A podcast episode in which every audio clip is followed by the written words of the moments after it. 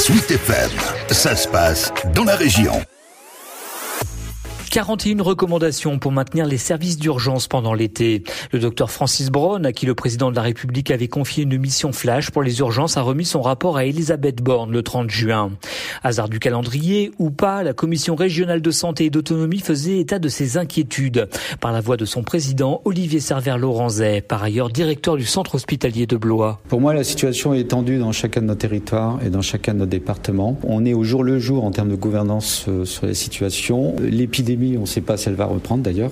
La situation est tendue sur chacun de nos territoires et donc euh, grâce à la vigilance de l'ARS, des professionnels de santé, ben, on devra faire face. Hein. Et là, on parle des mesures d'urgence pour cet été ou comment assurer la permanence des soins dans un territoire qui est déjà dans les moins bien dotés de France en termes de praticiens de santé. Et là, des idées sont déjà avancées. Il y a d'autres mesures sur l'incitation financière euh, qui ont été prises, notamment qui permet d'améliorer les rémunérations d'un certain nombre de professionnels. Il y a le recours euh, aux retraités. Mais je dirais c'est important de prendre ces mesures, mais elles ne seront pas suffisantes. Donc on va avoir un été extrêmement compliqué. Pour Olivier Server-Laurenzet, il faut donc prendre des mesures structurelles à moyen et long terme. Et cela démarre évidemment dès la formation, avec bientôt deux facs de médecine en Centre-Val de Loire, à Orléans et à Tours, avec 500 étudiants. On sait qu'on manque de médecins dans nos services d'urgence, on sait qu'on manque de médecins en anesthésie, on sait qu'on manque de médecins en gériatrie. On a quand même euh, en mémoire, en tout cas, six ou sept spécialités sur lesquelles il faudrait euh, accentuer et cette commission régionale de santé et d'autonomie est prête à présenter ses propositions à l'ARS, l'agence régionale de la santé qui est le bras armé de l'État en région. Dire la maison qui brûle, on va tous mourir, euh, bah, c'est pas notre ADN. Donc nous, ce qu'on essaye de faire tout simplement, c'est de trouver des solutions. Donc si on fait confiance, on a cette intelligence de terrain et que l'État euh, de temps en temps nous écoute, ça marchera. Quitte parfois à se montrer ferme, confesse Olivier Server-Laurenzet,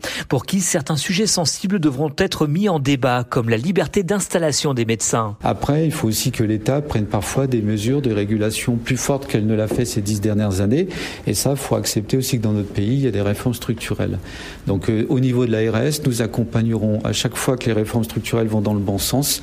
Mais aujourd'hui, encore une fois, il est vraiment urgent d'agir de manière structurelle et les réformes structurelles, elles peuvent fâcher. Peut-être faudra-t-il en passer par là. En attendant, la CRSA évalue entre 30 et 40% la vacance des postes dans les services d'urgence en Centre-Val de Loire.